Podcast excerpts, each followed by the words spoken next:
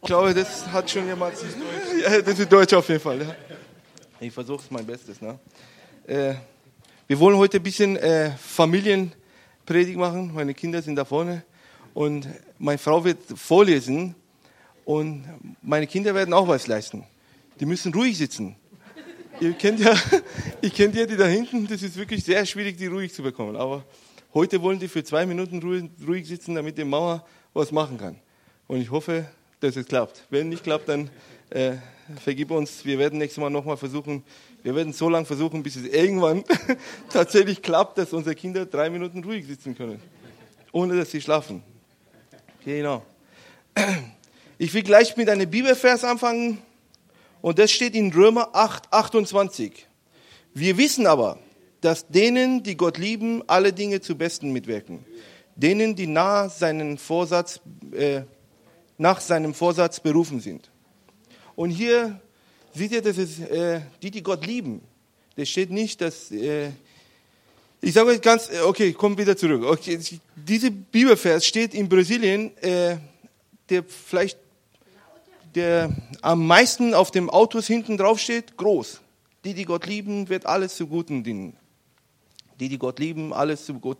Es steht fast äh, jede, der, jede zweite, dritte Christ äh, hat diese Bibelverse irgendwo auf sein Auto schreiben lassen. Und mir ist damals aufgefallen, dass es da steht, dass jeder, der Gott liebt und nicht jeder, der an Gott glaubt. Es gibt viele, die glauben, gläubig sind, die wirklich auch frommgläubig sind, die wirklich alles richtig machen. Aber hier steht, die, die Gott lieben, wird alles zu Guten dienen. Und darauf wollen wir einfach heute, äh, oder will ich meine Predigt aufbauen. Und, und wenn irgendwas bei dir rauskommt, keine Sorge. Äh, keine Sorge, der Herr wird dir Liebe schenken. Er hat uns zuerst geliebt, wenn du merkst, dass keine vielleicht Liebe da ist, dann wird er trotzdem das machen, dass du irgendwann äh, voller Zuversicht sagen kannst, ich habe ihn lieb und ich bin nicht nur gläubig, sondern ich habe ihn lieb. Genau. Der Punkt ist, äh, ich will euch eine ganz dramatische Geschichte heute erzählen. Äh, von, ich glaube, ich denke, dass es eine der dramatischsten Geschichten in der Bibel ist. Tatsächlich äh, von der Geburt Jesus bis sein Tod. Und ich glaube, das ist wirklich eine, eine der herrlichsten und kraftvollesten Geschichten in der Bibel und gleichzeitig auch extrem dramatisch. Ich glaube, es gibt nirgendwo so eine Drama wie, wie die Kreuzigung und Geburt Jesus. Und, und als ich nach Brasilien gehen wollte, das war vor zehn, elf Jahren, habe ich mich im äh, Flugzeug hingesetzt. Alles war bis dahin ganz in Ordnung, ne? volle Begeisterung. Und als ich im Flughafen war und im Flugzeug einsteigen wollte, kam auf einmal eine Selbstmitleid hoch. Warum ich? Meine Mama hat gerade Krebs gehabt. Sie wurde tatsächlich äh, operiert und alles drum und dran. Und einen Tag bevor die Chemo anfing, musste ich los. Und natürlich habe ich, äh, ich war verliebt oder irgendwo ist mein Herz ein bisschen geflogen gehabt Richtung irgendeine Lady. Und das war, und ich musste, ich dürfte, ich habe mir gar nicht erlaubt, irgendwie äh, diese Gefühle hochkommen äh, lassen, weil ich dachte, ich muss jetzt in Brasilien und, und diese Lady wollte nach USA und wir hätten einen ganz weiten Weg gehabt. Und natürlich, das war auch eine dramatische Situation für mich. Ich habe wirklich so äh, Selbstmitleid gehabt. Warum dürfen alle, mit denen sie lieben, irgendwie zusammenkommen und ich muss einfach in Mission? Das war wirklich nur im Flugzeug. Und, aber wenn ich damals gewusst hätte, dass ich irgendwann mit dieser Lady drei Kinder haben werde, hätte ich das Ganze sehr, sehr viel lockerer, sehr locker genommen. Aber äh, Gott hat mir das damals nicht gezeigt gehabt und ich war total in viele Verzweiflungen, ob das überhaupt klappt oder nicht. Aber auf jeden Fall waren mir diese Fragen, warum? Ich habe keine Zukunft, ich habe kein, äh, ich habe nichts eigentlich vor Augen. Ich war mal kurz in Brasilien und ich, ich habe irgendeine, habe ich schon mal erzählt gehabt, ich habe eine riesen Vision gehabt, dass ich da hingehe und als ich fest da hingehen musste, musste ich eigentlich tatsächlich in ein Waisenhaus ziehen und dort Wäsche und Wäsche waschen, ja? Wäsche waschen, Boden putzen, kochen und solche Sachen. Und das hätte ich damals tatsächlich nicht von meinen Missionsvorstellungen oder von meiner Mission denken gedacht, dass ich irgendwann mal als Putzfrau irgendwo im weiten Land gehe und, und dort als Putzfrau und Koch arbeiten äh, soll. Ja? das war irgendwie nicht in meiner Missionsliste drin. Ja. Äh, ich dachte, habe ich ja immer erzählt, ich, war, ich dachte damals, äh, dass ich wie Reinhard Bonke irgendwo berufen werde nach Südafrika und nach Brasilien und ich werde, der wird eine Bühne für mich vorbereitet und ich kann einfach da hochgehen und predigen und tausende Leute kommen zu Jesus, weil ich habe gehört, ich habe akustisch Jesus gehört, dass ich da hingehen soll. Und, und dann musste ich hingehen und kochen und putzen und, und geschimpft. Wirklich, ich könnte gar nicht vorstellen, wie oft ich von jungen Straßenkindern beschimpft wurde, dass ich nicht so gut kochen kann, dass es ein Sch ist, was ich koche und diese und das. Ich habe keine Ahnung, wie man, ich habe noch nie in meinem Leben davor Bohnen und Reis gekocht haben und da musste ich jeden Tag Bohnen und Reis und einmal war er verbrannt, einmal war er zu fest, einmal war er geschmacklos und, und ich habe mir tatsächlich, äh, dumm war das, aber ich habe mir irgendwie habe ich in Deutschland mir überlegt, ein paar Gewürze mitzunehmen und ich habe mir indische Gewürze mitgenommen. Ne? Und da habe ich natürlich in brasilianische Bohnen äh, indische Gewürze reingemacht und die haben das gegessen. Pff, das gibt's doch nicht. das sind doch keine Bohnen, was man hier. Auf jeden Fall war sehr, sehr, äh, sehr witzig, ja, aber, äh, aber sehr viel mit Mitleid erfüllt, das Ganze. Selbstmitleid, ja, Selbstmitleid gefühlt und, und äh, aber als ich im Flugzeug saß und diese Selbstmitleid hochkam und allem drum und dran, ich meine, das dauerte zwölf Stunden, der Flug, und irgendwo mittendrin hat Gott mir einen Stopp gesetzt. Hat gesagt, jetzt hörst du auf. Jetzt äh, gebe ich dir eine Bibelvers und du liest es. Und, und da kam er, ich meine, ich habe diese Bibelvers schon hunderte Male gelesen gehabt und ihr wahrscheinlich auch.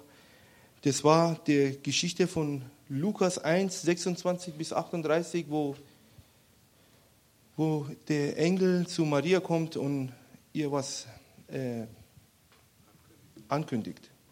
Und diese Geschichte hat mich so berührt. Und ich würde einfach ein paar diese Geschichte vorlesen oder meine Frau wird die Geschichte vorlesen. Und äh, wir wollen einfach mal kurz äh, darüber ein bisschen nachdenken und ein paar lernen, was mir sehr, sehr viel geholfen hat, äh, aus dieser Geschichte rausziehen. Genau.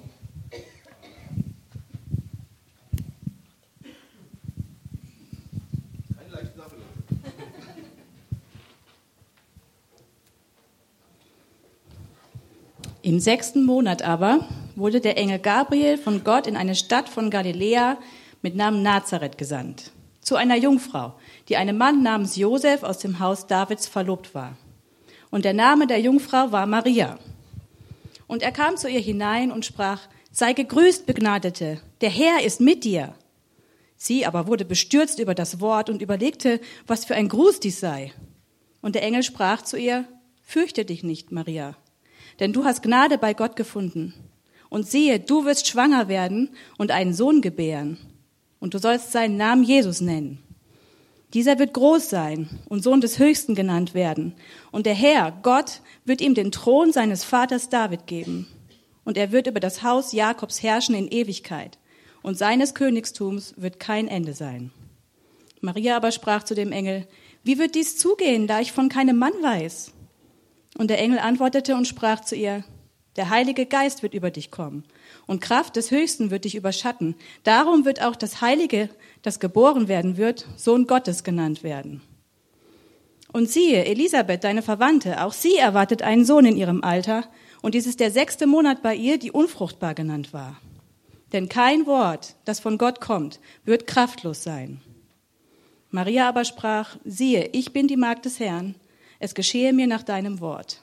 Und der Engel schied von ihr.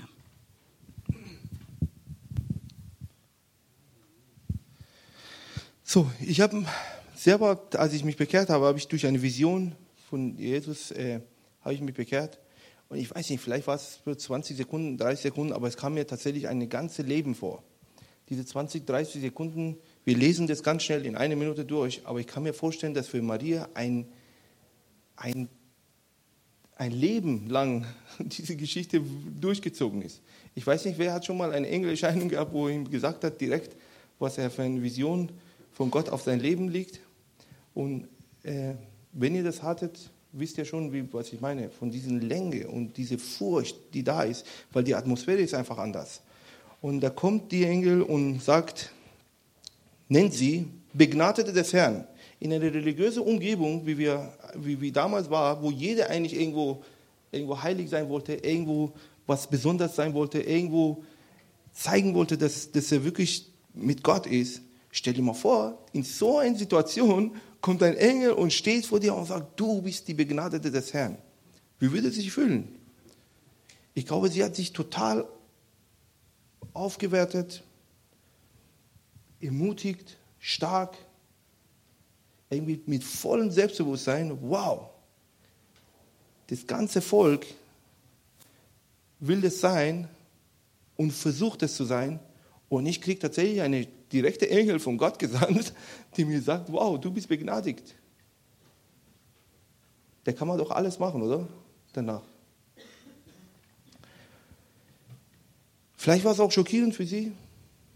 Ich weiß nicht. Vielleicht ihr Herz ist auf einmal stehen geblieben. Und man hat ja auch irgendwo eine Furcht, wenn man einen auf einmal von Gott selber hört, hey, du bist begnadigt und du bist okay. Um, da kommt ein Film vor einem vor, was ich letzte Woche alles blöd getan habe, alles miese äh, Gedanken hatte und vielleicht war sie schockiert. Warum? Warum sagt sie das? Warum? Oder er, ich weiß nicht, ob das, kann man Engel, ist Mann oder Frau? Jetzt fängt die Theologie an, ne? Diskussionen. Auf jeden Fall, ich sage manchmal er, manchmal sie, weil wir nicht wissen, ob das Gabriel äh, tatsächlich ein Mann war oder eine Frau. Und die Engel oder der Engel ruft zu ihr, keine Angst. Vielleicht war ihr Gesicht schon tatsächlich gefallen, ne? als sie das gehört hat. So, was? Sag, keine Angst. Keine Angst. Denn du hast Gnade in Augen des Herrn gefunden. Engel sagt, du hast Gnade gefunden in Augen des Herrn. Und dann kommt der Auftrag, du wirst schwanger werden. Alles fällt wieder runter. Jetzt werden sie erstmal aufbewertet, ermutigt, stark gemacht und dann kommt, du wirst schwanger werden. Versteht ihr was? Ich meine, wir leben nicht in unserer Gesellschaft jetzt heute. Ne? Das war eine Gesellschaft, wo, wo Frauen ohne Männer, wenn die rausgekommen ist, dass sie schwanger sind, war Steinigung ohne Gnade. Und die Männer haben sogar sie gesteinigt. Und es steht sogar im Gesetz des Herrn. Das ist nicht nur irgendwas, was die Leute sich gedacht haben. Das ist wirklich im, im Mose steht, wenn eine Frau ohne einen Mann schwanger wird, soll sie gesteinigt werden. Und könnt ihr euch vorstellen, was für eine, was für eine Angst. Ich kann mir vorstellen, wenn gar nichts für sie so lange gedauert hat, hat dieser Gedanke, dieser eine Satz hat für sie ein ganzes Leben gedauert. Du wirst schwanger werden. Von was? Ich bin doch kein, ich habe doch noch nie einen Mann gehabt. Ich habe doch noch nie mit jemandem was gehabt. Was ist das für ein Wort? Werde ich jetzt vergewaltigt? Werde ich jetzt äh, gesteinigt? Werde ich was, was, was, was? Tausende Gedanken, was bei ihr hochkam. Diese nur ein Satz heißt für sie tot tatsächlich. Du wirst schwanger werden. Und ich glaube wirklich, dass dieser Steinigungsprozess vor ihren Augen schon durchgegangen ist. Weil ich komme ja aus dem Iran, das ist ja sehr üblich, dass man äh, Leuten aufhängt in, in Plätzen und so was ganz dramatisch ist. Aber jeder, wenn man sagt, Leuten aufhängen, weiß genau, was das heißt. Weil die Leute das gesehen haben. Die meisten haben schon mal gesehen, dass jemand umgebracht wurde. Weil das auch sehr offentlich, offen im Fernsehen läuft und man kann eigentlich den ganzen Todesprozess eigentlich mitverfolgen. Damit die Leute lernen, ja nicht sowas zu machen. Und ich kann, in damaliger Zeit war ja auch ganz, ganz normale Sache. Man sieht ja auch bei Jesus, dass die Pharisäer einfach eine Frau dahin bringen und sagen, hey, was sollen wir mit ihr machen? Die schleppen einfach und dann fängt der erste äh, Verrückte an, einen Stein zu werfen und alle anderen folgen nach. Auch die, die nicht wollen, machen das, weil einfach der Gruppenzwang und der Dynamik so stark ist, dass man gar nicht mehr an, an den Mensch denkt, sondern an die Gerechtigkeit manchmal. Und bei ihr war wahrscheinlich dieses Bild vor Augen gegangen. Und dann sagt die Engel, dieser Sohn wird Sohn des Höchsten genannt werden, König sein, groß sein, Israel aus seiner Schmacht retten, die Weltordnung wiederherstellen. Das sind jetzt meine Worte. Ne? Und dann natürlich Maria wieder ausatmen, das kann, dann, da kann ich nicht gesteinigt werden. Das, dieses Baby muss ja geboren werden. Ne? Das muss da sein, damit er der König wird. Und dann wird tatsächlich irgendwie eine Aufwertung gegeben. Und diese ganze Vision von Maria ist eine, eine Up und Down, rauf und runter. Das ist ein Wahnsinn. Und dann wird sie wieder gestärkt, weil wenn ich den König gebären soll, dann kann mir doch nichts passieren. Dann muss doch irgendwas daran sein. Dann muss es der Herr Hand hinter mir sein, mit mir sein, über mir sein. Und ich bin begnadigt und ich bin äh, gerettet von ihm. Und wird, die werden mich nicht antasten dürfen, weil ich den Königssohn oder den Sohn, den König äh, gebären werde und dass er die Weltordnung wiederherstellen soll.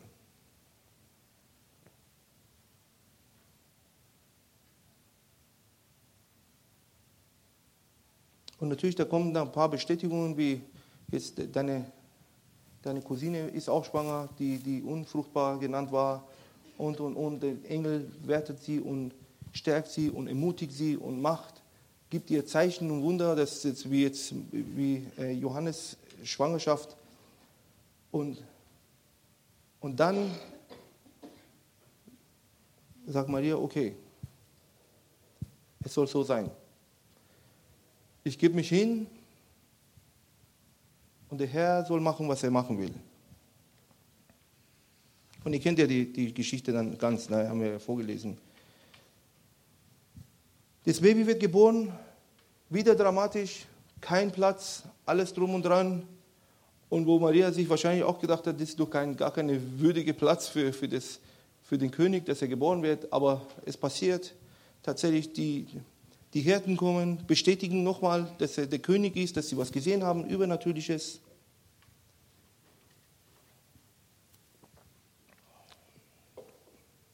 Und dann kommt der achte Tag, wo Maria und Josef das Kind zum Tempel mitnehmen. Kaum kommen die in den Tempel, man muss sich vorstellen, Oktoberfest, okay? Sowas wie die Menge von Menschen, die da waren, das war so voll. Äh, die kommen da rein Zwei Menschen, wow, da kommt der König. Der Simeon steht auf und sagt, wow, das, da habe ich so lange gewartet, mein Leben lang. Und der Herr hat mir versprochen, dass ich den König sehen werde, den, den Retter Israel sehen werde und dann werde ich sterben. Aber Maria, durch dein Herz wird ein Schwert durchbohrt werden. Wieder runter. Erstmal auf und wieder runter. Und dann kommt die Hannah, natürlich, sie war tatsächlich äh, was Tolles, sie sagt nur was Schönes über, über das Baby und, und dann ist die Geschichte zu Ende. Und dann leben die erstmal ein, zwei Jahre gut und dann nach zwei Jahren, ungefähr so um Dreh, zwei Jahren, kommen die, die Weisen aus äh, Nahe Osten mit massenweise Geschenke und enorm viel Reichtum. Ich meine, ich habe mal gerechnet, ich weiß gar nicht mehr, was im Kopf, äh, ich habe das nicht mehr, aber es ist massenweise, wirklich enorm viel, was sie da mitgebracht haben. Das hätte wirklich ein, eine Familie sehr reich machen können. Und da kommen die, was ist los? Ja, wir bringen den König und wieder nach ein paar Jahren, auch äh, nach zwei Jahren, wird wieder eine Bestätigung von, von Gott, hey, das ist der König, braucht ihr keine Sorge machen. Und es wertet sie wieder auf. Und gleich danach, kennt ihr die Geschichte, kommt Herodes, alle Babys müssen sterben. Und dann wieder nach unten. Okay, was ist jetzt mit dem König? Okay, lass uns abhauen. Die hauen ab. Die hauen nach Ägypten ab. Ja, aber nach Ägypten, habt ihr schon mal vorgestellt? Die gehen da, wo, wo Israel eigentlich sich seit Jahren immer wieder, die Kinder Israel, immer wieder, jedes Jahr lesen müssen, wir sind befreit aus der Sklaverei und wir sind frei. Und Maria nimmt den König jetzt, der Israel befreien soll, Israel retten soll, der den Thron David wieder aufrichten soll und, und, und, nimmt wieder nach Ägypten. Wie soll der König da herrschen? Der ist doch König Israel gewesen. Was sollen wir jetzt da machen? Ich meine, wir kennen die Geschichte ganz. Na? Sie wusste ja die ganze Geschichte nicht. Und natürlich, irgendwann kommt sie wieder zurück, wird Jesus verloren und hin und her. Und der Rest war, wissen wir nicht. Das war jetzt eine 18 Jahre Stopp Aber ich kann mir vorstellen, dass Jesus gar nicht so leichtes Kind war. Ne? er war immer in Gott. Ne? Und Gott zu erziehen, sage ich mal, jetzt, ich meine, in, in menschlichen Worten ist nicht ganz, ganz leicht. Ne? Zu, ich meine, der war ja auch 100% Mensch, aber mit einer enormen Weisheit und Gerechtigkeit, ohne irgendeine Schuld. Er hat nie in seinem Leben was falsch gemacht. Ich möchte diese Kinder nicht haben, ehrlich, ich sage euch ganz. Ich bin sehr froh für meine chaotischen Jungs, die, die alles kaputt machen und schimpfen und schlagen und tun und manchmal trickige Gedanken haben, weil ich weiß gar nicht, wie ich mit so einer Situation umgehen würde. Und dann kommt tatsächlich die Krönung aller Visionen. Jesus wird festgenommen von, von Römer und Pilatus und er wird zum Tod verurteilt. Ihr könnt ihr mal vorstellen, das ist wirklich, als ich das im Flugzeug das ganze Geschichte gelesen habe, ist mir wirklich die Tränen runtergekommen.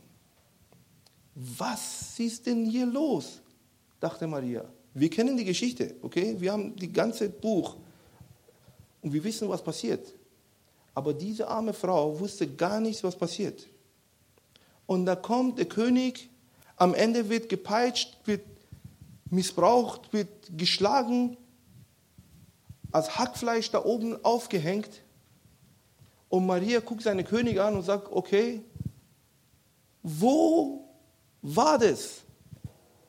Habe ich überhaupt, ich glaube, kann mir vorstellen, dass sie wirklich 33 Jahre lang ihr ganzes Leben verzweifelt angeguckt hat und hat gesagt, was habe ich denn damals gehört? Was war, was ich gesehen habe? Habe ich das richtig gesehen? Habe ich das nicht richtig gesehen? War das wirklich ein Engel? War das kein Engel? War das eine Halluzination? War das irgendeine blöde Gedanke, die ich vielleicht hatte? War das überhaupt kein König, kein Gott? War das überhaupt nichts? Der hängt doch da und schmachtet. Und wir wissen eigentlich aus der Bibel, dass Jesus eigentlich nie über seinen Tod gesprochen hat, außer kurz bevor er gestorben ist. Und wenn die Bibel sagt zum ersten Mal, heißt es zum ersten Mal. Das heißt, seine Mutter wusste es auch nicht. Für Maria wusste viele Sachen, aber nicht alles, was passieren wird. Und dann sieht er auf einmal den König am Kreuz bluten und gibt seinen letzten Atem ab. Und da war ihre ganze Vision am Ende. Ihre ganze Vorstellung, ihre ganze Kraft, was sie in diese Erziehung, in diesem Kind rein investiert hat, war auf einmal alles weg. Es war nichts mehr von König da, außer ein totes Leib, blutiges, gehacktes und zerschmettertes Leib war da. Und die musste es einfach angucken, wie ihr Sohn, die sie so viel Hoffnung in ihr reingesetzt hatte, ist tot. Ist tot und dann war drei Tage für sie alles weg ich möchte wirklich nicht in ihre Haut stecken, ehrlich. Ich sage euch ganz ehrlich, ich habe so oft über diese, ich denke so oft über diese Frau nach. Und irgendwie tatsächlich nach Jesus ist sie meine zweite Vorbild in die Bibel geworden. Man kann so viel aus ihr lernen, so viel. Weil sie eine starke Frau war, die wirklich alles durchgemacht hat und nie ihre Hoffnung aufgegeben hat. Und natürlich sehen wir nach drei Tagen Jesus steht auf. Kein Wort, aus, die aus Gottes Mund kommt, wird kraftlos sein. Steht hier, denn kein Wort, das von Gott kommt, wird kraftlos sein. Lukas 1, 37. Kein Wort, die aus Gottes Mund kommt, wird kraftlos sein. Ich meine, meine Situation in Brasilien war weit, weit, weit, weit, weit, weit. Ich kann gar nicht sagen, wie weit äh, entfernt war von dieser Story. Aber irgendwie musste ich einen dramatischen Schock von Gott bekommen, dass ich wirklich meine Selbstmitleid aufgebe und mit Freude in Mission gehe damals. Und ich weiß nicht, wie es bei dir ist. Ich weiß nicht, was, was da bei dir passiert ist, Vielleicht hast du als junger Mensch irgendein Wort von Gott gehört, irgendeine Prophetie, irgendwas, wo du direkt von Gott wusstest, okay, das ist für mich. das ist für mich, ich habe was gehört von Gott und ich möchte das mein Leben lang festhalten und vorangehen mit dem Wort. Und irgendwann wurdest du vielleicht älter, alt, wo du siehst, okay, ich habe nicht mehr diese Kraft, was ich vor 20, 30, 40, 50 Jahren hatte. Und was ist jetzt Gott? Was ist mit dieser Vision? Du hast doch mir irgendwas versprochen gehabt. Du hast mir doch irgendwas gesagt gehabt. Du hast doch, ich habe damals so gut angefangen. Du hast mich ermutigt. Du hast mich herausgefordert und ich habe das gemacht und es ist wieder runtergegangen. Es war up und down und rauf und runter, rauf und runter. Und man kann aus dieser Geschichte lernen. Vielleicht braucht eine Vision nochmal eine Kreuzigung. Vielleicht braucht es eine, einen Tod und wieder eine Auferstehung. Aber ich möchte dich wirklich durch diese Geschichte ermutigen.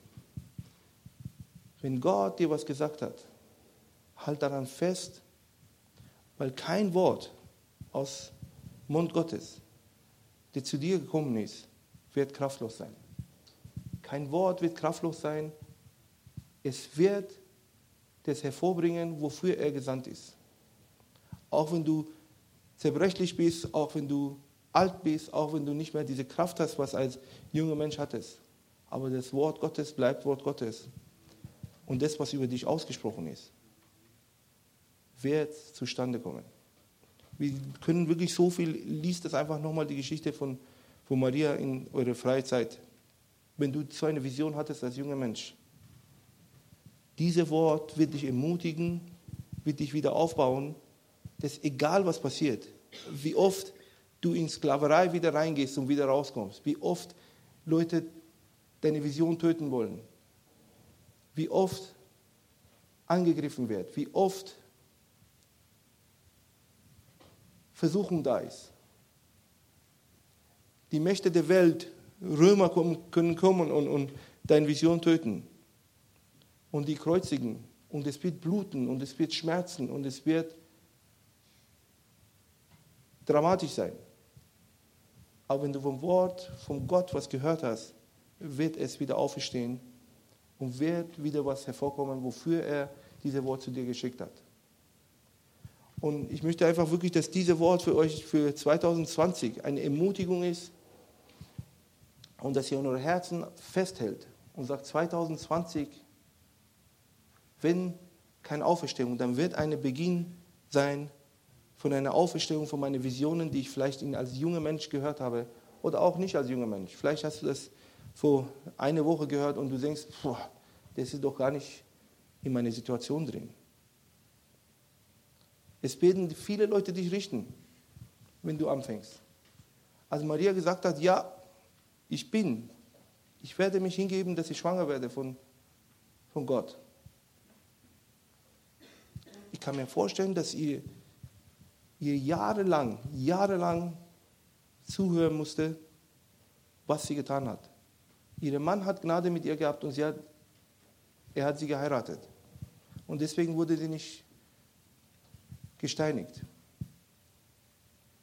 Aber Jesus wurde öfter als Bastard benannt. Das heißt, es war nicht so unbekannte Sache. Sie musste ihr Leben lang festhalten. In Gesellschaft vielleicht beschämt sein, aber sie wusste, ich werde einen König hervorbringen und es ist mir wert, dass ich beschimpft werde und geklagt werde von allem.